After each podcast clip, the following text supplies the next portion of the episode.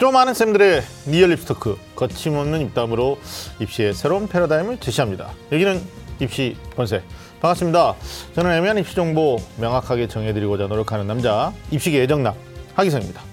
자 오늘 또 변함없이 우리 입시 본색을 위해서 여러 가지로 고민하시고 주제 때문에 또 내용들 때문에 어, 노심초사하시는 본색남들 먼저 소개해드리겠습니다. 어, 입시 본색의 주제남이시죠? 우리 윤신혁 선생님 나오셨습니다. 안녕하십니까? 네, 안녕하세요. 60번세기 주제남 일산 대니고등학교 윤신혁입니다. 네. 네. 일교차가 많이 심해져가지고 어떻습니까? 뭐 네, 요즘 진짜 밤에 좀 쌀쌀하더라고요. 어, 쌀쌀할 정도가 아니라 네네. 아, 그게 연령대에 다르나? 우리는 춥던데.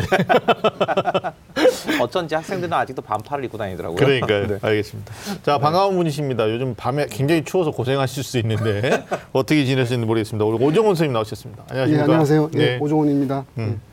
어떻게 지내셨어요? 뭐, 네. 잘 지내고 있습니다. 아니, 안 추우셨어요? 밤에 예, 추움에도 불구하고 잘 지내고 있습니다. 예. 낮에는 모르는데 밤에 추워서 네. 알겠습니다. 어, 오늘 이제 두 선생님과 함께 우리가 나눠야 될 여러 가지가 있는데 오늘 주제 좀 말씀해 주실까요?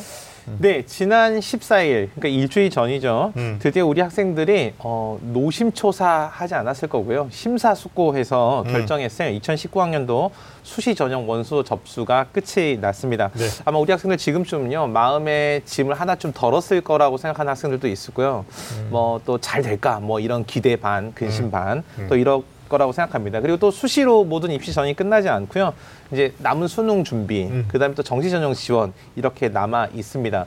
그래서 오늘은요 입시 본색에서 어, 2019 수시 마감 지원 결과 핵심 포인트를 우리가 주제로 한번 이야기를 해보도록 하겠습니다. 네. 이 수시 원서 접수 결과를 가지고 우리가 음. 어, 어떤 변화가 실제로 입시에서 불어닥쳤는지 음. 또 우리가 주목할 만한 게 무엇인지를 한번 따져볼 계획입니다. 그러니까요. 네. 본인 지원한 대학 또는 학과에 대한 경쟁률도 좀 확인을 했을 텐데 네. 뭐 일부 학생들은 이 정도 높아질지는 몰랐다. 음, 예, 네. 뭐 일부 논술 전형에서는 뭐 거의 200대에 가까운 음. 경쟁률도 보였었고요. 사실 이제 수능 공부 또 내신 관리 어떤 네. 어, 우리가 원서 쓰면서 사실은 학생들이 지금까지 한 번도 안 해봤기 때문에 음. 고3 현역들 입장에서 현역이라는 표현을 많이 씁니다만 네네. 입시를 처음 경험하는 친구들은 원서 접수가 이번에 처음 하는 거 아니었겠습니까? 네, 그러겠죠. 예, 그래서 일부 학생들 선생님 어디 가서 해요? 뭐 이런 음, 학생도 있고 뭐 일부 어머니. 예, 일부 네. 어머님들은 뭐 신용카드를 어떻게 결제하는 거예요? 뭐 이런 분들도 있고. 그러니까 우리는 익숙하고 타성이 젖어 있지만 학습이 돼 있는데 네, 네. 아직 학습이 안 돼 있던 친구들은 상당히 좀 당황스러워하는 일도 있었던 어, 여러 가지 일상들이 있었습니다. 어, 전체적인 그림 파악하지 못했을 수도 있었다. 근데 좀 아쉬운 게 있다면 어, 원서 써놓고 또 여섯 장 썼으니까 네. 그 중에 한두 장은 되지 않겠냐. 이래서 또 음. 어, 밸런스가 무너지는 친구들도 있는데 오늘 두 분 선생님과 함께 올해 수시 지원에 대한 좀 핵심 포인트 우리 학생들이 원서를 다 어, 접수를 했는데 네네. 음. 어떤 특징들이 있었는지 먼저 짚어보고 그리고 이후에 전략을 어떻게 할 건지 좀 얘기 나눠보도록 네네. 그렇게 하겠습니다. 자 입시본색 본격적으로 시작해 볼까요? 꽉 막힌 입시 전략부터 수준별 입시 정보까지 매주 금요일 밤 입시 본색이 입시의 모든 것을 알려드리겠습니다. 입시라면 좀 안다는 쌤들의 리얼 입시토크 입시 본색. 본색.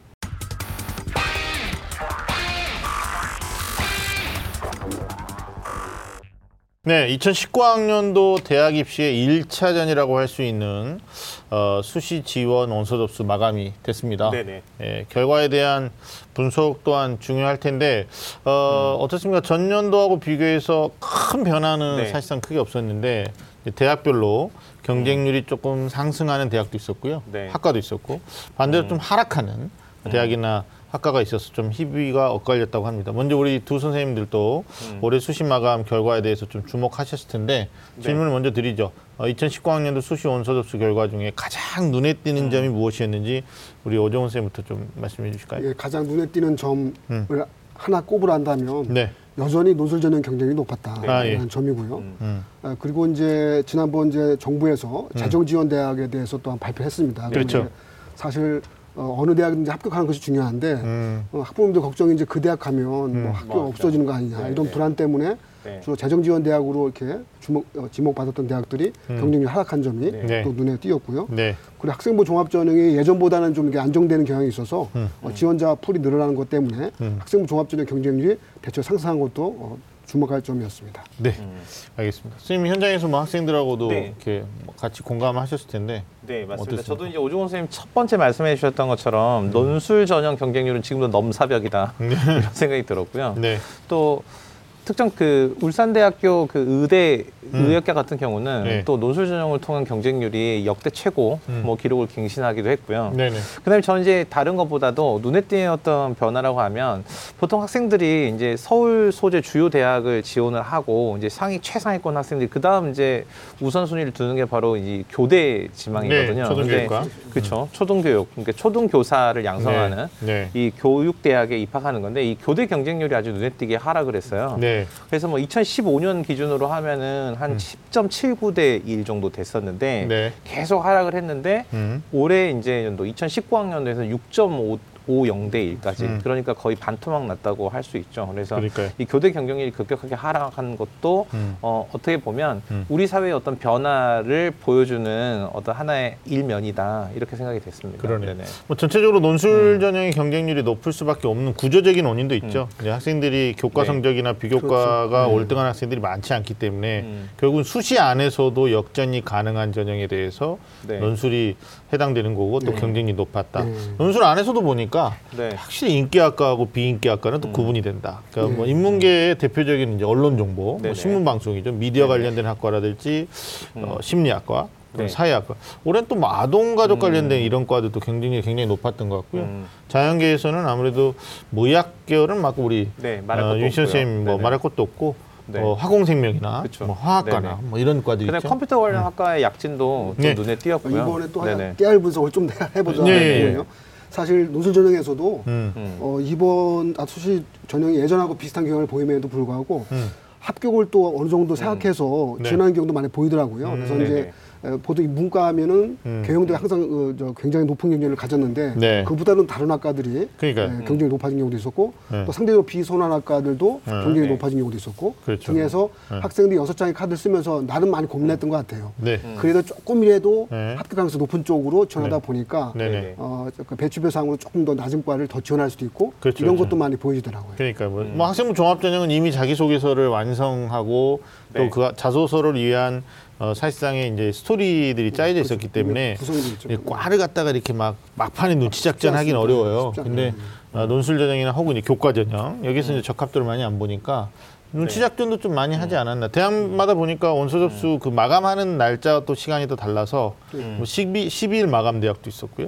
또 네. 14일 마감 대학도 있어서 좀 다른 양상들이 좀 나타나지 않았나라는 생각이 전체적으로 좀 듭니다. 뭐 매년 나타나는 건데 전년도하고 요강이 바뀌었을 때또 전년도하고 입시 일정이 바뀌었을 때 변화들도 있었는데 아마 올해는 대표적으로 이제 건국대학교가 논술을 수능 수능으로 이후로 가다 보니까 네. 예. 수능 이전이었다가 수능으로 늘어났죠. 가면서. 그래서 뭐. 저희들의 예상은 어, 문이과 모두 다 경쟁률은 전년도보다 훨씬 높아질 것이다. 상당히 높아질 것이다 이렇게 네네. 예상했는데 오히려 문과는 어, 생각보다는 많이 높아지지 않았고 이과가 많이 높아졌던 뭐 이런 것도 있어요. 그래서 다른 데로 아이들이 또 음. 분산 지원하는. 그 요즘은 네네.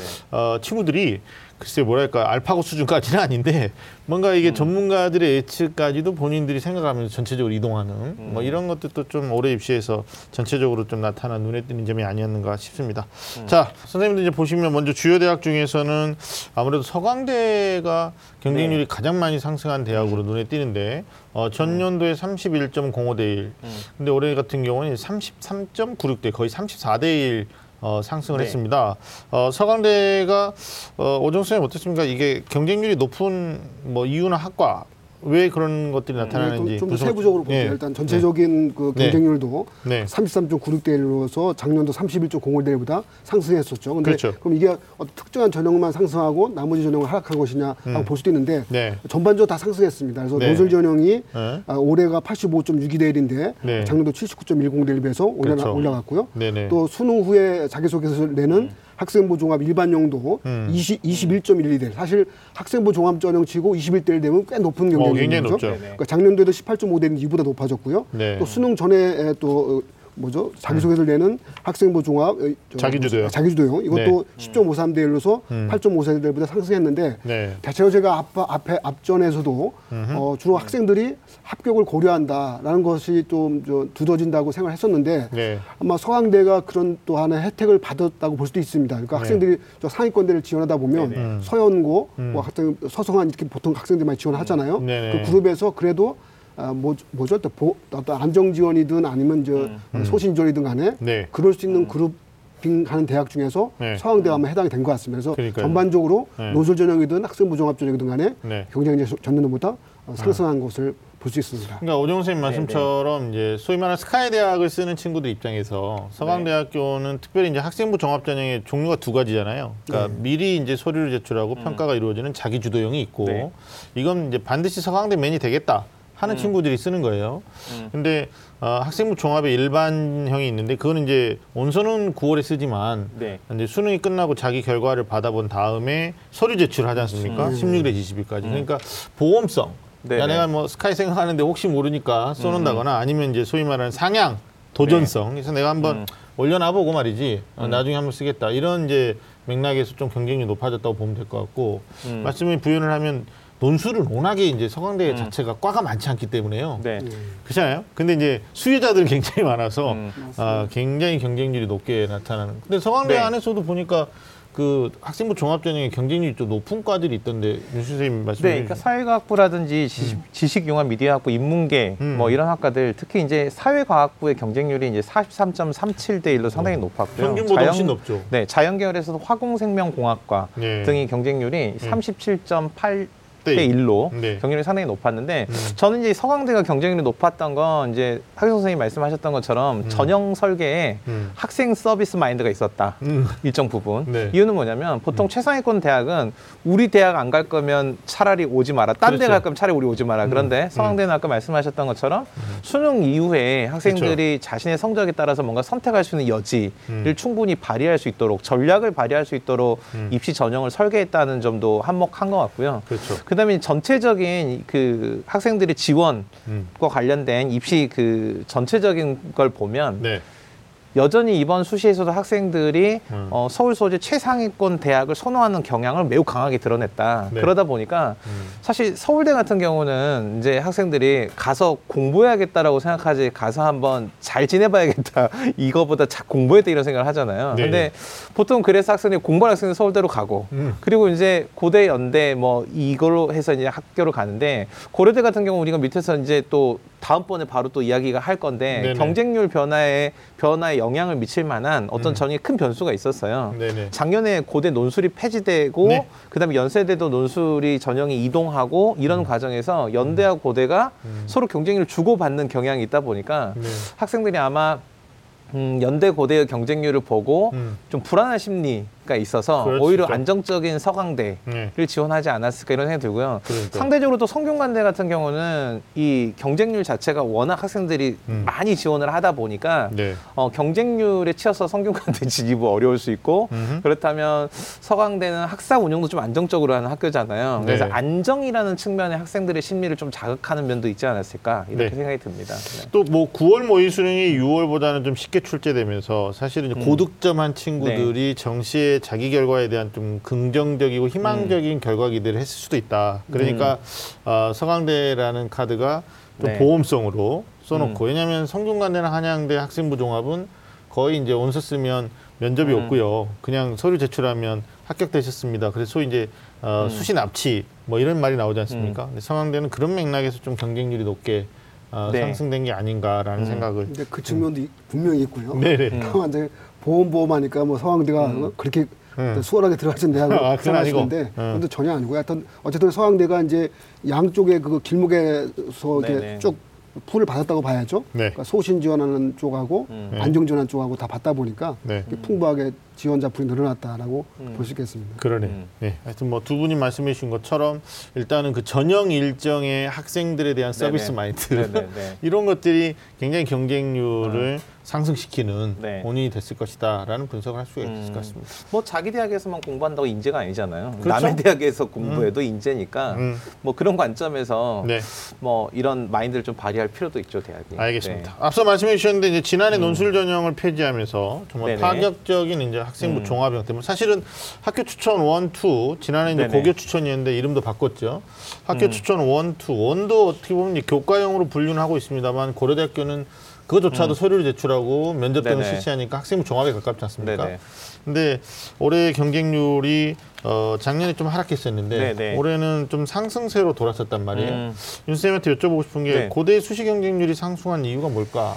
네, 일반적으로 수시 전형에서 안정적인 경쟁률을 보이는 그런 전형이 있는데 대표적으로 교과 전형이고요. 네. 왜냐하면 이미 결과가 나왔기 때문에 이 나온 결과를 가지고 지난해 합격생들의 성적 결과를 가지고 네. 일정 부분 예측 예측이 가능하거든요. 그래서 네. 무리한 지원을 하지 않고요. 음. 근데 학교에서 일정 부분 학생들을 걸러서 추천을 학교장 추천이라든지 아니면 서울대학교 지역 균형 인재 선발이라든지 음. 고려대 학교 추천 등처럼 어떤 지원할 수 있는 자격 조건을 제한하는 전형들은 안정적으로 학생들이 지원을 하고 경쟁률이 형성이 되는데 음. 고려대가 작년에 논술 전형을 폐지하고 학생부 교과랑 그다음에 학교장 추천을 하는 인원을 늘리면서 사실 네. 작년에 어, 상당 부분 경쟁률이 떨어졌죠. 그래서 작년이 7.32대 1이었는데 네. 그래서 이제 이런 면이 작용을 했 그런 음. 면에 떨어졌는데 이제 학생들이 떨어 그렇게 떨어진 걸 보고 음. 반대로 올해는 어 상대적으로 경쟁력이 높은 연대보다 음. 조금 안정적이라는 느낌을 좀 받았을 것 같아요. 그래서 올해 8.23대 1로 상승을 했고요. 네.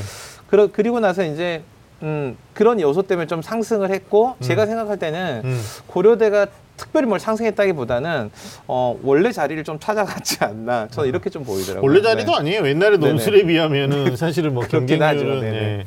어떻게 보십니까? 좀더 들어가서 깨알 분석을 또 한번 네네네네. 해보겠습니다. 네, 오늘 컨셉은 깨알이거든요. 네, 네. 고대가 이제 네. 일, 반 전형하고 네. 추천 1, 추천 2 전형이 음. 대표적인데요. 네. 일반 전형에서 1207명 뽑으니 가장 많은 그렇죠. 선발합니다. 그 네. 전형이 올해 이제 10.77대 1이었습니다. 그 네. 총 지원자 수는 12,996명인데 이게 작년에 9,963명이 배서 거의 3,000명 가까이 늘어난 거예요. 그렇죠. 그러니까 경쟁률 네네. 보면 음. 2대 1 가까이 더 늘어났는데 음. 그 한마디로 이랬습니다. 고대가 이제 어, 학, 학생 뭐죠? 그 입시 설명을 하면서 네. 우리 대학의 일반 전형 내신 합격서 한번 공개했습니다. 어. 공개하니까 뚱한 거예요. 왜냐면 아, 그 경기 저 내신 합격선이 음. 아 고대고 학생부 종합 전형이니까 꽤 높겠지. 그래서 보통 2등급 대 아니면 그렇죠. 1등급 대 나올 거라 생각을 했는데 음. 의외로 또 3등급 대 그 뭐죠 내신 합격선이 네. 합격자 평균으로 나, 나오다 보니까 아 이거 한번 쓸만하다라고 생각해서 아마 이제 음. 어, 재학생이든 또는 저. 재수생이든 간에 좀 더 네. 희망을 가지고 쓴 것 같고요. 네. 아, 저 작년에 대한 학습 효과가 같습니다. 학습 효과. 그렇죠. 래서 일단 음. 작년도에 기대보다는 내신 합격선이 낮다 보니까 음. 그리고 또 이게 있습니다. 여기 수능 최저 기준이 있는데 네. 수능 최저 기준은 앞으로 예측선이에요. 음. 잘 찍어서 또 수능 진을 맞출 수 있는 맞아요. 겁니다. 기본적으로. 네네네. 어쨌든 간에 어, 작년에 봤던 입시 결과가 예상보다 낮게 음. 합격이 나오다 보니까 그걸 보고서 학생들이 희망을 가지고 음. 어, 많이 지원한 것으로 어, 판단이 됩니다. 선생님, 이때 추천 1하고 추천 2는 전년에 비해서 어떻습니까? 그러니까 각각? 추천 1은 오히려 줄었습니다. 그렇죠. 올해가 3.49 대리인데 네. 4.10 대리고 왜냐하면 추천 1은 거의 교과 성적으로 거의 다 간다고 생각하니까. 예. 그래서 추천 2는 올해 7.27 대, 작년에 7.13 대리니까 비슷하죠. 소폭 상승 정도로 합니다. 그러니까. 가장 눈에 띄게 드러나는 거는 추천은 어차피 학교에서 제한된 인원만 가지고 선발하다 보니까 어차피 네네. 작년하고 비슷했다고 보면 되고요. 네. 가장 대표적 변화는 일반 전형. 그러니까요. 일반 전형에서 예. 큰 변화가 있다고 볼 수 있습니다. 그러니까 깨알 분석해 주셨는데 이제 어떻게 보면 추천 1, 2 네네, 전형은 맞아요. 재학생에게만 지원 자격을 제한하고 있고 네. 그러다 보니까 경쟁률은 크게 뭐 오히려 좀 네. 줄거나 다소 네. 늘어난 네, 상태인데 음. 일반 전형은 졸업생까지 졸업연도 네. 제한 없이 이제 원서를 네. 쓴단 말이에요. 그러니까 저는 이제 뭐 대학이 발표한 우리 깨알 분석해 주신 내용도 맞는 말씀이고 음. 소비자 입장에서 보면 네. 어, 그러니까 재작 재작년 수험생이죠. 그러니까 작년 수험생 99년이고 올해 수험생인 00년이라고 보면 네. 98년 수험생들에 비해서 99년 수험생들의 학생부 종합전형에 대한 대비가 더 많았을 것이다. 그렇죠. 예, 음. 그래서 그들이 작년 입시에서 실패하고 음. 아니면 이제 뭐 사실 고려대 일반 전형의 원서를 쓰는 친구들이 모두 온 재수를 하는 친구들이 음. 있는 건 아니에요. 어떤 대학에 적을 두고 있는데 네.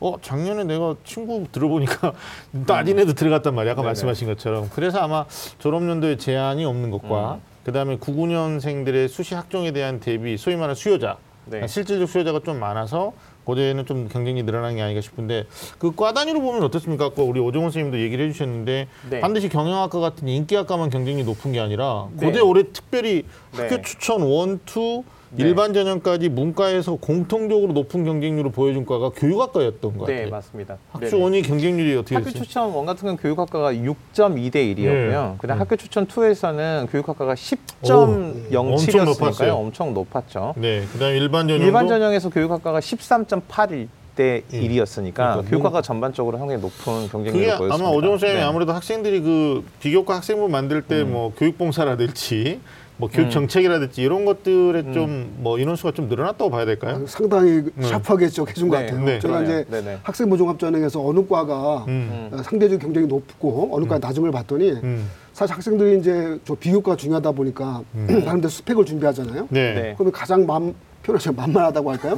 준비하기 편한 게 그- 교육 관련된 거. 그러니까. 또 이제 이제 이과로 보면 생명과학 관련된 네. 거. 또 네네. 이런 거 문과로 보면 뭐죠? 어, 영문도 되고 사학 철학도 마찬가지예요. 그렇죠. 이런 과들은 이제 실제적인 뭐죠 정시 배치표라든지 정시 네. 선호도로 보면 크게 크게 높지 않은데 높지 않죠. 음. 네. 이게 나름 그 저 준비하기 편하니까 음. 네네. 그쪽으로 또뭐 자기소개서 쓰기도 편하고 네. 어, 저 학생부 기록도 훌륭하다고 생각하니 그쪽을 많이 쓰는 것 같더라고요. 그래서 그러니까. 네네. 아마 제가 조금 걱정한 건 뭐냐면 음. 이 입시는 마지막 그 중요한 키는 뭐냐면 경쟁률이고 음. 그 경쟁률 수가 내가 그 모집종을 안에 드느냐가 가장 중요합니다. 그래서 네. 항상 상대적으로 생각하셔갖고 앞으로 저 원서 쓰거나 네. 준비하는 입장에서는 네. 상대적으로 그래도 수월한 쪽으로 가는 것도 유리할 수 있으니까 음. 어, 내, 나만 편하다고 생각하지 말고 전반적인 네네. 판도에서 내가 좀 더 그래도 들어가기 쉬운 쪽이 어디냐를 가지고도 판단해 보는 것도 입시의 가장 중요한 팁일 것 같습니다. 그러니까 이 방송은 네. 뭐 지금 온서를 접수하고 뭐 이제 수능을 앞으로 준비하고 있는 올해 수험생만 있는 게 아니고 네. 2학년이나 1학년 수험생들도 있을 거니까 네네. 이게 이제 뭐 본인이 비전이 확실하게 내가 여기에 있다라면 모르겠는데 지금 최근에 나타나는 현상 이게 올해만의 현상일지 아니면 또 내년에도 이와 같은 어떤 연장선이 이어질지는 모르겠는데 아까 오정훈 선생님이 굉장히 예리하게 지적해 주신 게 소위 말하는 인기학과 비인기학과 이랬는데 좀 이게 추세가 좀 바뀌고 있다라는 거죠. 그러니까 네. 어, 고려대학교에서 뭐 교육학과도 약진하는 걸 보여주는데 소위 이제 독어독문학과 이런 데이 경쟁률이 세게 나타나는 것도 그렇죠. 학교 추천. one에서 보면 네네. 그다음에 학교 추천 2에서도 뭐 정치외교학과 이거는 원래 인기과였는데 네. 사실 철학과가 인기학과는 아니었었잖아요. 근데 네. 일반 전형에서 보면 13.85대 1. 그 평균 경쟁률이 10.04대 1이니까 문과가 근데 네. 거기서 거의 3.85대 1 정도까지 올라가는 거 보면 13.85대 1이니까 굉장히 높게 나타나는 이런 음. 양상도 어떤 학과 특정 학과들이 높아지고 있는 것도 학종을 대비하는 수험생 입장에서는 네. 조금은 견지를 좀 해야 되는 네, 상황이 아닐까 싶고요. 음. 자, 그럼 다른 대학 얘기도 하죠. 고려대학교와는 다르게 연세대 경쟁률은 이제 지난해 비해서 어, 지난해 비해서 좀 하락을 했습니다. 그- 네. 좀 희비가 엇갈렸는데 소폭 하락. 소폭 하락이죠. 그러니까 뭐 네. 고대가 상승했다, 뭐 연대가 네네네. 내려갔다니까 뭐 이렇게 시비가 엇갈렸다는 표현을 쓰기도 하는데 네. 사실 연대 입장에서 억울합니다. 언론 보도에는 그렇게 아니, 나왔더라고요. 조금밖에 안 내려갔는데. 아 그걸 뭐 크게 이렇게 뻥튀기 해서 뭐 그러니까요.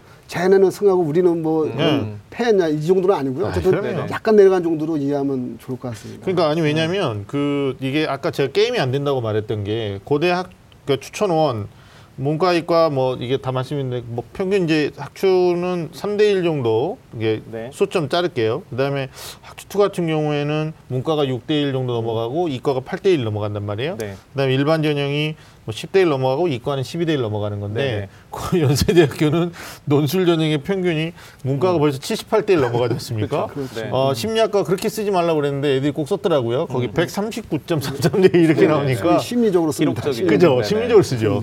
그러니까 연세대는 뭐 언론이 말하는 것처럼 소폭 하락했어요. 그래도 뭐 대학 입장에서 보면 상당히 많은 아이들이 논술을 써준 거고요. 쓴 거죠. 맞죠? 음, 예, 그래서 뭐 22학년도에 어, 중학교 3학년 학생들 논술 점진적 폐지, 뭐 국정과제를 얘기한다고 그러는데 현재 어, 연세대 김 총장님께서는 뭐 이건 비공식적인 얘기는 합니다만 우린 뭐, 점, 뭐 당장 폐지할 생각은 의사는 없는 그러지는 않을 것처럼. 겁니다. 그 그러니까요. 점진적으로. 네 네. 네. 예, 그리고 그러니까 이렇게 경쟁률 차이가 나니까 음. 사실 언론에서 말한 것처럼 경쟁률의 희비 이건 아니다. 네. 뭐 이렇게 네, 그렇죠. 정리해 볼 수 있을 것 같고 아마 연세대 원서 쓴 친구들 중에 특히 논술 전형의 원서에서는 어 이건 뭐 그러니까 심리학과 139대 1이라고 하면요. 네. 사실은 이게 실력만 가지고 되는 숫자가 아니고요. 아니 네. 보통 운칠기삼 그러는데 뭐 백두산 천지 보려면 뭐 3대가 네. 덕을 쌓아야 된다고 그러는데 일단 논술 뭐 답안은 완벽하게 써야 될 뿐만이 아니라 선박자가 맞아야 되는 거죠. 네, 보이지 않는 누군가가 도와줘야 되지 그러니까요. 않- 그게 싶은 운이라는 게 숫자인 예, 거죠. 운이라는 네. 게 작용해야 된다. 그래서 뭐 음. 농담으로 연세대 심리 139대 1을 뚫었다. 이건 뭐 이과 네. 학원과도 아니고 그러면 음. 이거는 진짜 실력도 실력이지만 진짜 운이 많이 작용했다. 뭐 이렇게도 음. 분석을 하실 수 있을 것 같아요. 일단 원서 써놓은 친구들은 경쟁률에 경쟁률에 지나치게 네. 어, 일일 비하거나 집착하지 마시고 거기 안에서도 최선을 다한 사람이 음. 좋은 결과가 있으니까 이 숫자에 매몰되지 않았으면 좋겠다라는 말씀도 좀 드리고 싶어요. 네, 맞습니다. 알겠습니다. 학생들에게 인기가 높은 대학들도 좀 궁금한데 이제 좀 학과 위주로 말씀드렸는데 음. 네네.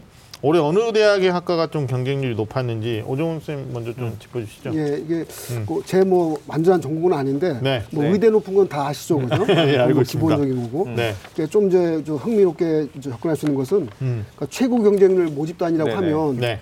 이게 뭐 예체능에서 나옵니다, 예체능에서. 그렇죠. 아주 저 10년 전에는요 네. 연기학과 이런 데가 최고 경쟁을 받았어요. 근데 네. 이게 5년 전부터가 제 기억엔 정확히 5년 전, 6년 전부터는 이게 바뀌었습니다. 음. 우리나라 사람들이 되게 대중가를 좋아하잖아요. 그렇죠. 네네. 아, 그리고 올해 뭐 BTS라고 해서 방탄소년단 음. 엄청나게 인기를 끌었습니다. 어우, 어. BTS. 네, 네. 네네. BTS라고 하죠. 근데 어쨌든 간에 그쪽을 따르는 우리 저그 네. 그 네. 학생들이 꽤 많은 거예요. 그래서 네. 올해 최고의 경쟁률은 서경대 실용음악과 보컬 전공. 오. 네. 보컬이 이게 막 노래 부르는 노래, 데 노래. 그 네. 전공이 624대 1.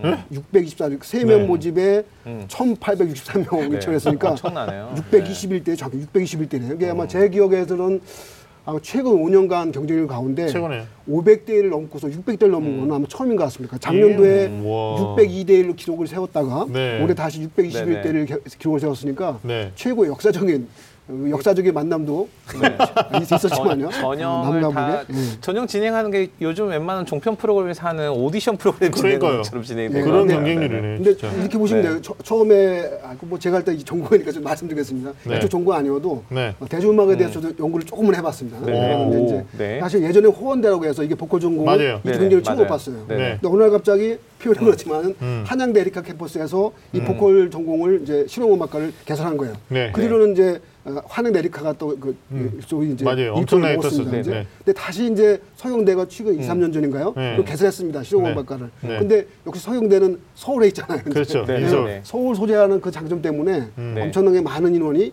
이제 여기를 맞아요. 쓰고 네네. 한양대 에리카 쓰고 뭐저 쓰고. 단대 천안 쓰고 예. 이렇게 해서 음. 보통 여섯 장을 쓰는 학생들이 생활음악 실용음악 쓰- 쓰는 학생들이 네. 그런 흐름으로 많이 쓰더라고요. 예.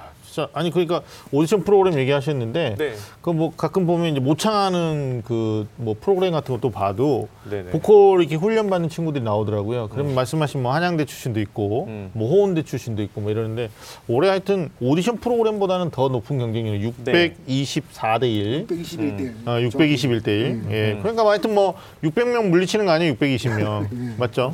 야. 그러니까 뭐 요즘에 그 이제 알만한 사람 다 아는 그 뭐 도끼라는 그 뮤지션 네. 그래서 한 번씩 그렇게 자신의 SNS 계정에 음. 자신이 이제 어떻게 성공했는지랑 그다음에 이 성공을 통해서 어떤 부를 누리고 있는지를 이렇게 보여주니까 네.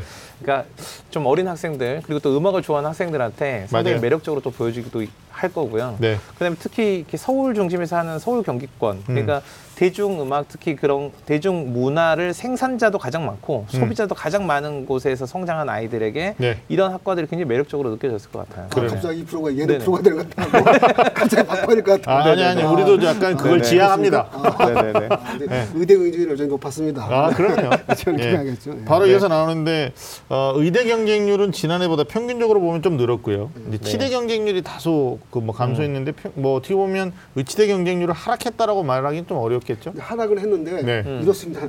절대적 수치는 하락한 거 맞아요. 그러니까 의대 네. 경쟁률은 음. 올해가 30.06대, 네. 작년도가 33.63대 1이니까 약 네. 3대 3대 1 정도가 내려갔죠. 네네. 네. 근데 30대 1이 말이 30대 1이지. 그렇죠. 작년이 네네네. 아니죠. 그리고 네. 치의대도 올해 19.37대 1, 네. 작년 21대 21.14대 1이니까 음. 약 2대 1로 내려갔고요. 네. 역시 이제 의대 경쟁 30대, 음. 아, 치의대 약 19.37대 1로 음. 여전히 네네. 높은 경쟁률이다. 다만 그렇죠. 올해 큰 차이는 뭐냐면요. 음. 수시에 의대하고 치의대 모집 정원이 늘어났습니다. 음, 맞아요. 네네. 모집 정원 늘어난 네네. 것 때문에 네. 전체적인 지원자 수가 증가했음에도 네네. 불구하고 네. 일단 저희가 수치로 보면 네. 어, 그 낮게 나오지만은 네. 여전히 높은 경쟁률로 보시는 것이 맞을 것 같습니다. 그러니까 그러니까 그 뭐, 통계의 결과라는 게 사실은 네. 그 설명 없이 그냥 숫자만 보면은 굉장히 단순하게 이해가 되잖아요. 네. 그러니까 의대 정원, 그러니까 의대 입학하는 데 있어서 수시 전형의 기회가 확대되다 보니까 상대적으로 경쟁률이 낮아진 것처럼 보이지만 그렇죠. 여전히 의대에는 최상위권 학생들이 지원하고 그리고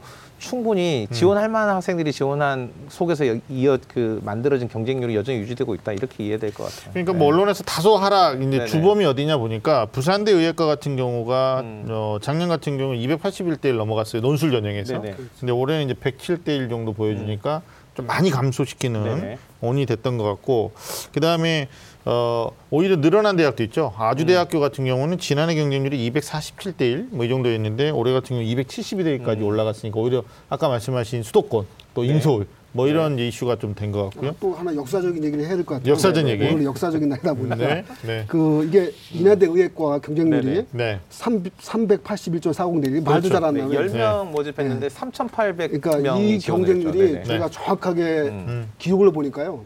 원래 저 수시 6회 지원 제한이 네네. 2013부터 시작됩니다. 그렇죠. 그러니까 2011 때까지는 수시가 무제한 지원이었어요. 그죠? 네네. 그래서 수시가 무제한 지원일 때 400대 1 경쟁률이 예를 들면 중앙대대가 나왔었는데 네. 수시 6회 제한 이후에 의학 계열의 최고 경쟁입니다. 그렇죠. 아, 네네. 역사적인 기록으로 예. 보셔야 될 것 같습니다. 그럼 자- 또왜 그러면 네. 이렇게 이렇게 셌느냐? 네. 음. 아, 가장 결정적인 원인은 성대가 논술 전형을 안 보고 있습니다. 그렇죠. 네네네. 그 인원이 음. 이렇게 그렇죠. 몰려오다 보니까 논술제 꽤. 높아진 것 같더라고요. 네. 예. 그리고 또 하나 이제 학생들 얘기 들어보니까 네. 어, 수능이 15일이잖아요. 11월 15일. 네네. 근데 이제 이 친구들이 12월 초에 논술을 보기 때문에 음. 어, 어떤 일정에 대한 부담도 없어요. 겹치는 대학도 그렇죠. 없고. 네네. 그리고 또 이 반대극부의 아주대 논술이 좀 상대적으로 어렵습니다. 뭐 인하대도 쉬운 논술은 아니지만 음. 네네. 그러다 보니까 학생들이 야 아주대보다는 인하대로 좀 가자. 그럼 아주대도 전년도보다 높아졌는데 네네. 인하대가 이제 작년에 논술 안 보다가 올해 보면서 엄청나게 이제 인원들이 많이 간 음, 이런 이제 케이스를 좀 보여주고 있는 또이 거죠. 장면 하나 또 제가 치고 들어갈 것 같아요. 아, 예, 예. 아, 지금 의차만 얘기하니까 아, 아. 갑자기 저 네. 이 반려동물을 좋아하는 그렇죠. 수의대, 수의학과. 수의대, 네, 수의대 네. 좋아하시는 네. 분들은 또 야 너희는 왜 그것만 얘기하냐. 예, 그렇죠. 요즘은 아, 의치 네. 한수라고 해서 수의대도 같이 이야기를 하더라고요. 네. 네. 이제 전체로 수의대 경쟁률 보시면요. 음. 그러니까 전체적인 경쟁률은 조금 내려갔습니다. 아, 내려간 네. 건 있는데 다만 어, 건국대 저 노수수사 전형 수의학과 경쟁률이요. 아. 네. 10명 모집에 1,769명. 네. 그러니까 의대 경쟁률 수준이 나온 거예요. 그래서 네. 176.90대 1인데 맞아요. 상당히 높은 경쟁률입니다. 그러니까 사실 지금에서 보실 것은 대체적으로 의치한 수로 보는 게 맞습니다. 그죠? 그래서 이제 네. 수의학과 쓰는 학생들 그 자부심을 가지고 음. 어, 네. 이제 그 경쟁률을 뚫어야 되는데 또 최근에 5년간의 경쟁률 추이를 보면 아마 작년이 제, 제 기억엔 최고 높았던 것 같고요. 네. 올해도 그보다 좀 낮긴 하지만 네. 거의 20여 대 20대 이상의 네. 높이 경쟁률을 수의대는 가지고 있다라고 볼 수가 있겠습니다. 그래요. 하여튼 뭐 네. 높은 경쟁률에 몇백 대 일까지도 가는 전형이 있지만 네네. 또뭐 고려대학교 학교 추천 원 전형 같은 경우에는 의예과가 16명 선발하면서 지난해 음. 같은 경우에 5.3대 1이었는데 올해는 또 3.63대 1로 굉장히 또 하락을 해줬단 말이에요. 그러니까 네. 본인이 쓴 대학의 어떤 평균 경쟁률에만 관심을 가질 게 아니라 전형별로 또좀 다르다. 그렇습니다. 예, 네네. 예, 그러니까 뭐 저기 가톨릭대 학교장 추천 전형도 작년 같은 경우는 15.25대 1인데 올해는 또 10.33대 1로 네네. 낮아졌더라고요. 그러니까 학생들이 그 추천 장수에 제한이 있어요. 그렇죠. 몇, 그러다 몇 보면 명을 뭐, 추천할 수 있는 것이 어. 면접일이나 네네. 이런 거 대학별고사 겹치고 이러다 보니까 음. 그냥 자격이 되는데도 선생님 저는 안 받을래요. 뭐 이렇게 되면서 좀 낮아지는 것도 있으니까 저희들이 지금 어떤 수치를 말씀드리고 있는데 어 그러니까 또 엄마들이 음. 또 2학년, 1학년 엄마들은 야안 되겠다 의대는 뭐 이게 아니라 어, 대학의 어떤 전형에 따라서는 또 온도 차이가 좀 나올 수 그렇죠. 있으니까 그러니까 그 점을 또 유념하셔야 될 것 같아요. 학교별로 추천 인원을 제한하는 대학 같은 경우는 사실 경쟁률이 정해져 있는 거나 마찬가지죠. 왜냐하면 그 상위 학생이 추천을 받았는데 음. 거절하는 경우는 이제 후순위 학생한테 추천권이 돌아가니까 그러니까요. 대체로 다 음. 인원만큼은 추천이 된다고 보면 맞거든요. 근데 이제 네네. 추천은 받는데 후순위 학생들이 자기가 경쟁력이 없다고 보는 거지. 그러니까 우리 그렇죠, 학교에서는 그렇죠. 추천을 받았는데 음, 음, 음. 전국적으로 보면 네네. 근데 음. 그건 또 대학의 모집 요강을 잘 살펴야 되는 게 네. 대학들이 단순 등급만을 반영하는 게 아니라 뭐 다- 점수를 여러 가지 방면으로 활용하는 대학들도 있지 않습니까? 그래서 음. 네네. 뭐 지점수라고 그러죠 소위 말하는 음. 평균과 편차를 활용하는 대학들도 있어서 어떻게 되냐면 이제 실제로 우리 학교에서 내가 전교 4등인데 음. 1, 2, 3등이 다 안 쓰고 나 혼자 갔단 말이에요. 근데 음. 나중에 점수 계산해 보니까 다른 학교들보다 우월해가지고 또 합격하는 사례도 있고 그래서 네네. 음. 네, 그런 점들도 좀 유념하시면 될 것 같고요.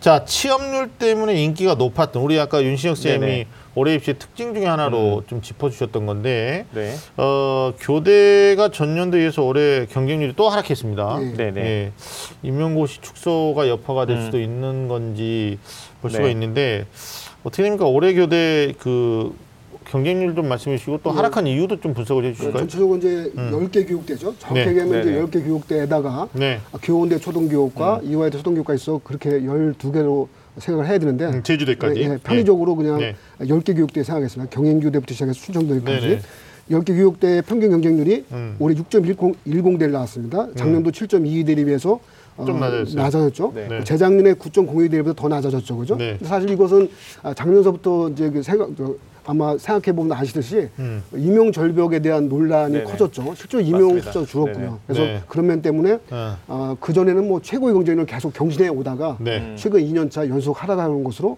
어, 나타나고 네. 있습니다. 그러니까 그러네. 그 신규 교사 임용에 대해서 2015년 이전에는요 매년 한 7천 명 정도 신규 교사를 충원을 했거든요. 네. 근데 이제 이게 점점 줄어들어 가지고 2019년도죠. 음. 그러니까 내년에 신규 교사 충원 예정 인원이 4,032명입니다. 그러니까 거의 거의 반토막 가까이 줄어들었다 음. 보니까 네. 그리고 이제 또 2030년까지 매년 30명에서 100명 정도를 감축할 계획이다 보니까 음. 실제로 예전에는 교대, 그러니까 어렵게 입시 준비해 가지고 교대를 가면 내가. 일정 부분 어떤 직업에 있어서 삶이 보장된다는 관점을 가지고 있었는데 최근에 이제 그러지 못하는 것에 대한 불안감이 커져 있고요. 네.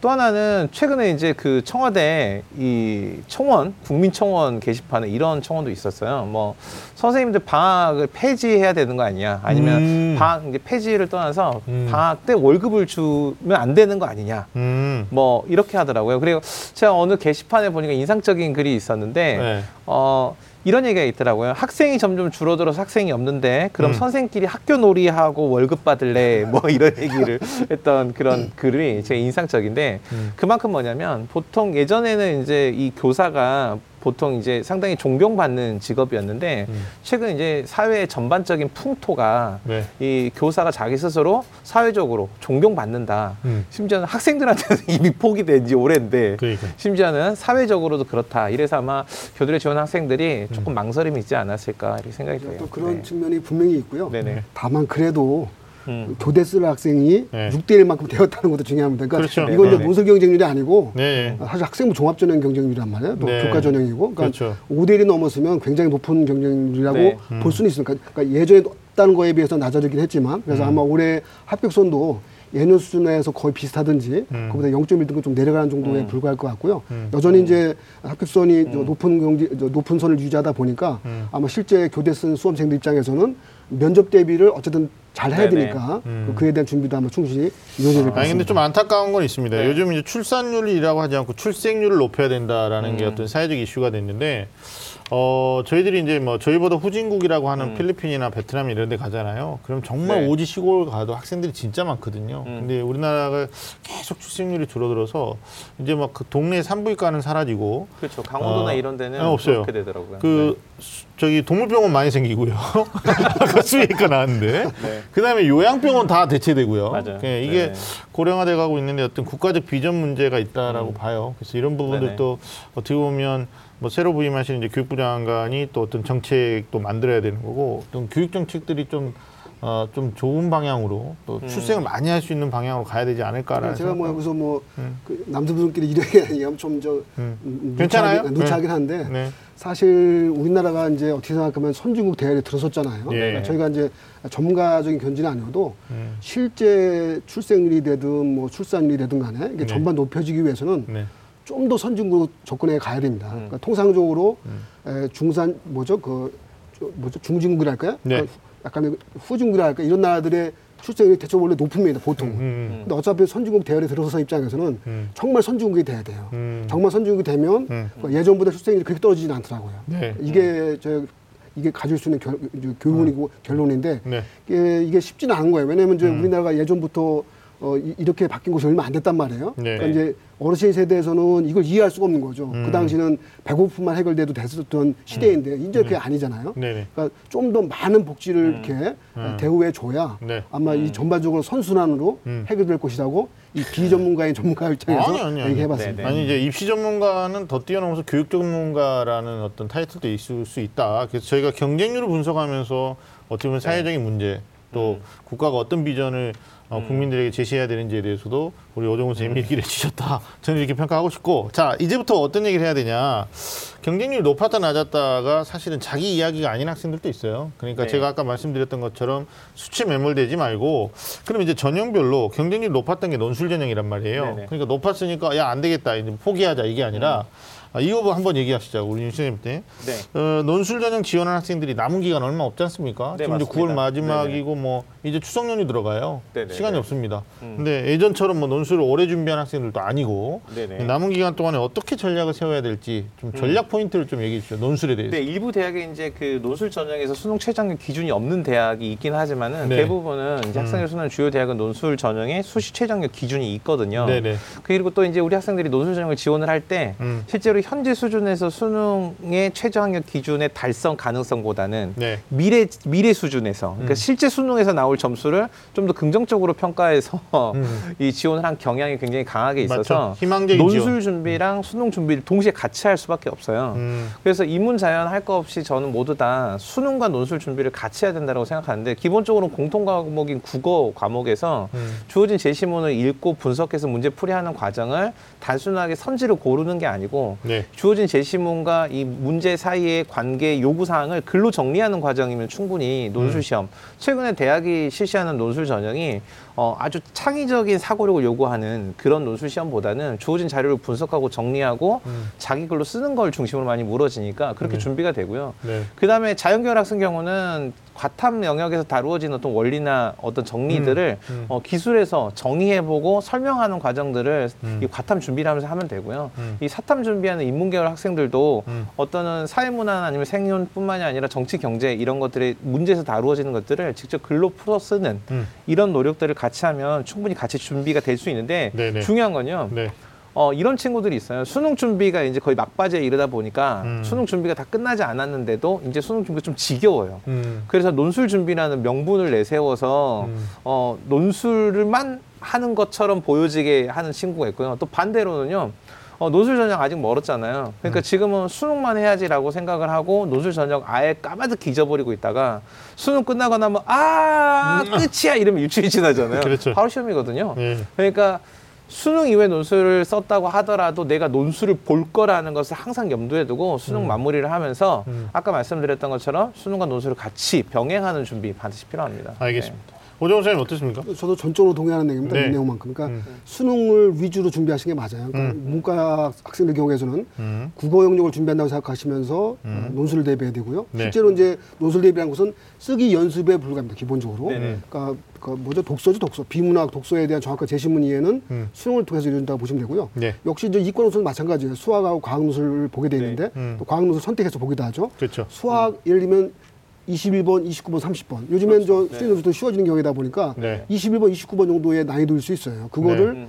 쓰기 연습을 하는 정도로 대비할 수 있다. 그래서 일단은 수능이다라고 생각하시면서 준비하고 네. 쓰기 연습이다라고 좀 생각하면서 일주일에 한 번 정도 네네. 논술 대비하는 연습이 필요할 것 같습니다. 네, 맞습니다. 자연계열 학생들도 음. 이 수학 과목에서 말씀하셨던 상당히 고난이도 문항을 풀이하는 과정이 있어요. 근데 음. 우리 학생들이 보통 이 수능 지필평가의 이 선택형 문항을 풀때 음. 적당히 풀다 답이 나오면 그냥 답을 체크하고 마는데 네. 끝까지 문제를 정리하면서 풀어보는 것을 습관화하면 실제로 논술 시험에서도 대부분 음. 네. 그런 문항의 난이도 넘어가지 않거든요. 네네. 알겠습니다.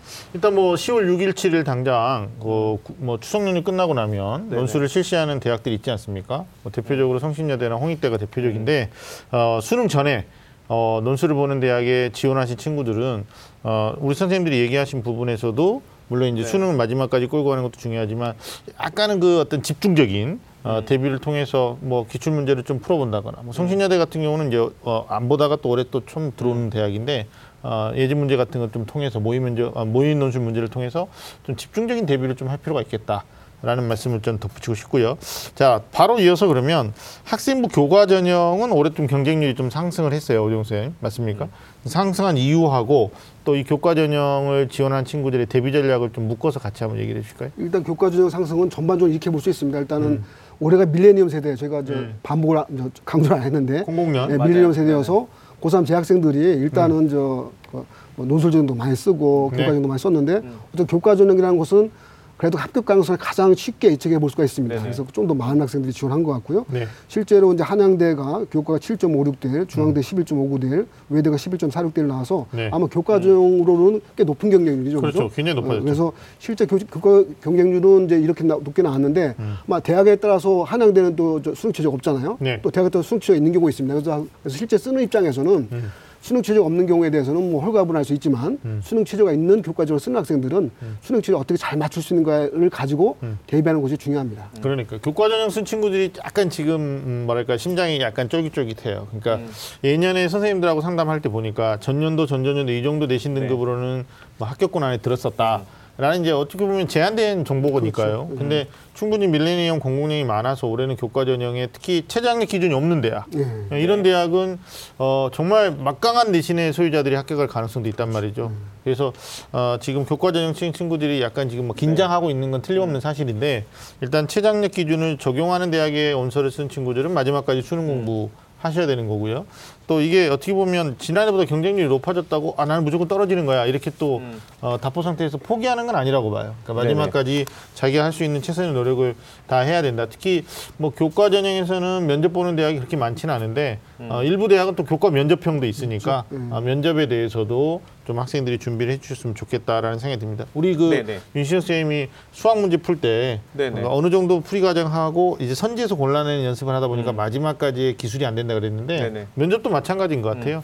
예상 질문 네. 또는 기출 질문들 가지고 자기 답변을 좀 음. 글로 써라.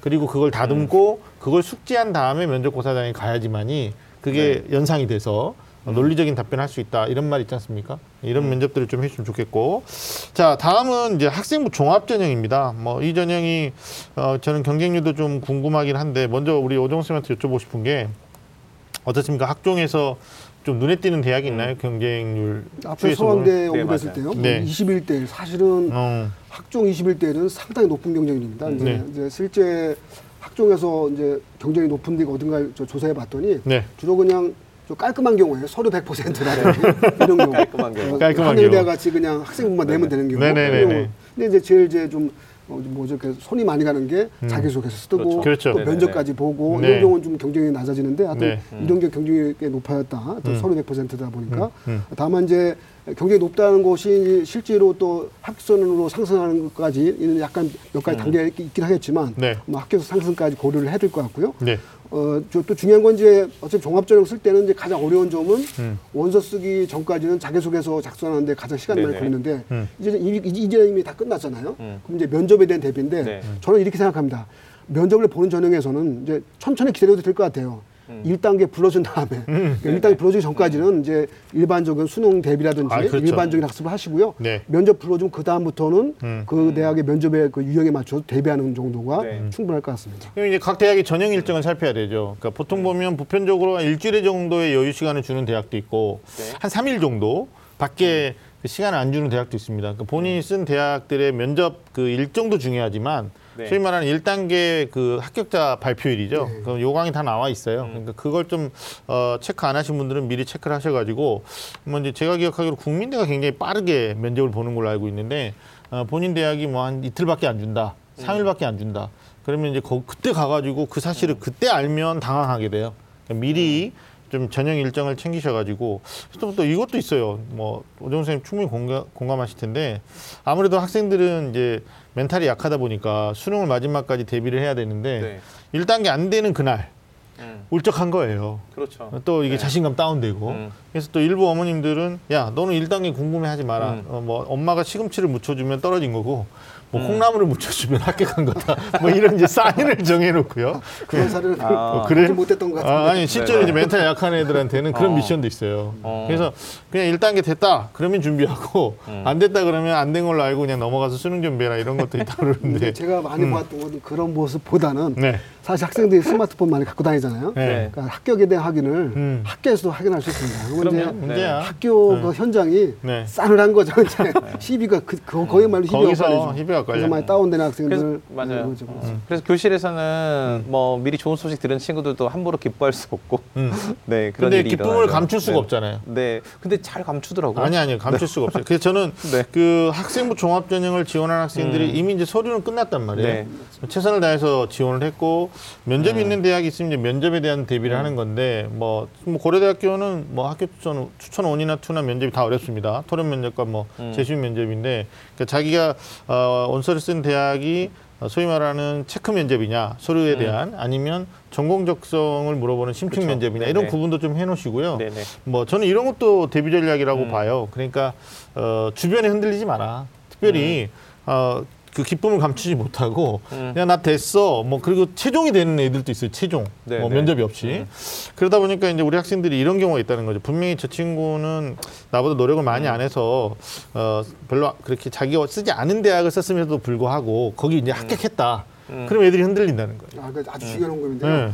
그러니까 1단계 발표할 때는 사람인지라 음.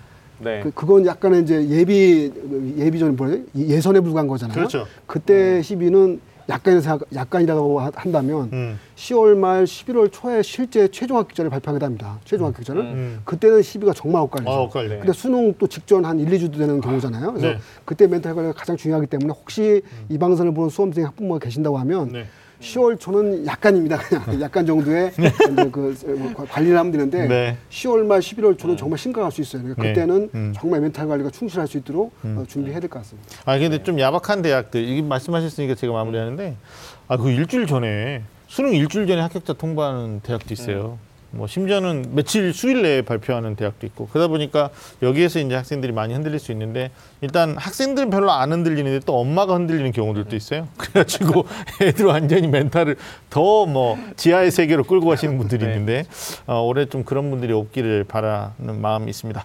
자 마지막으로 어, 수시 원서 접수를 끝내고 이제 2019학년도 대입 2차전 뭐 면접이나 논술이나 또 마무리 수능 대비에 대해서 준비하고 있을 우리 수험생들을 위해서 우리 윤신혁 선생님부터 어, 조언의 말씀 좀 부탁드리겠습니다. 근데 그 마지막에 멘탈 관리, 멘탈 관리 이렇게 말씀하셨는데 이제 부모님들한테 부탁드리고 싶어요. 네, 좋아요. 그러니까 그 불합격의 결과를 받으면 부모님들이 학생들 멘탈 관리를 위해서 연기를 하세요. 음, 그러니까 아무 일도 마치 없었던 것처럼 합격자 발표가 떨어진 걸 알았는데 밥 먹어야지 왔니 이렇게 드, 하시거든요. 드라마 컨셉이야. 어, 네.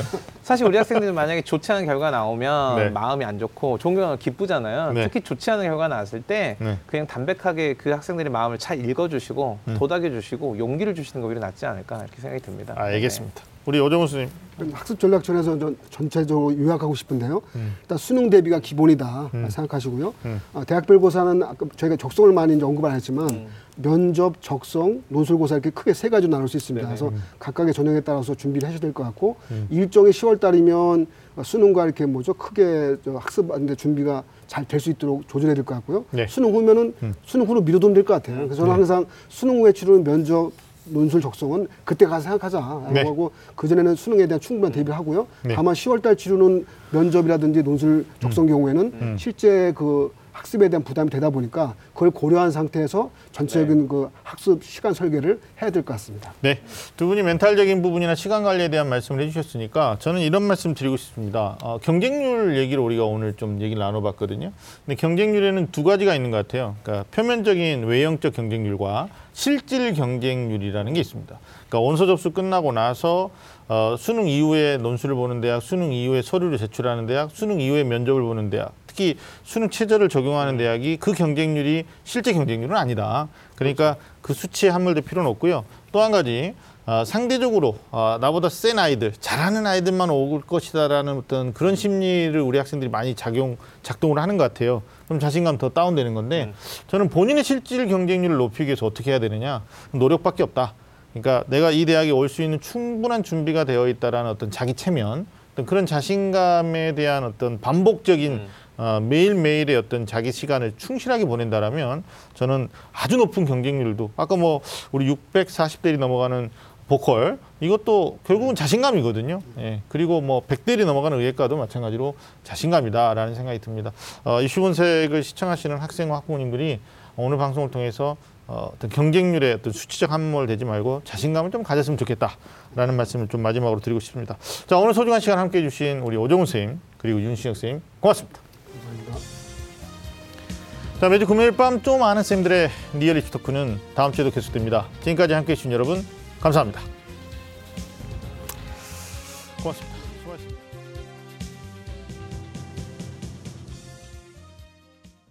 오늘 방송 좋았나요? 방송에 대한 응원 이렇게 표현해 주세요. 다운로드하기, 댓글 달기, 구독하기, 하트 주기. 더 좋은 방송을 위해 응원해 주세요. 다운로드하기, 댓글 달기, 구독하기, 하트 주기. 기억하셨죠?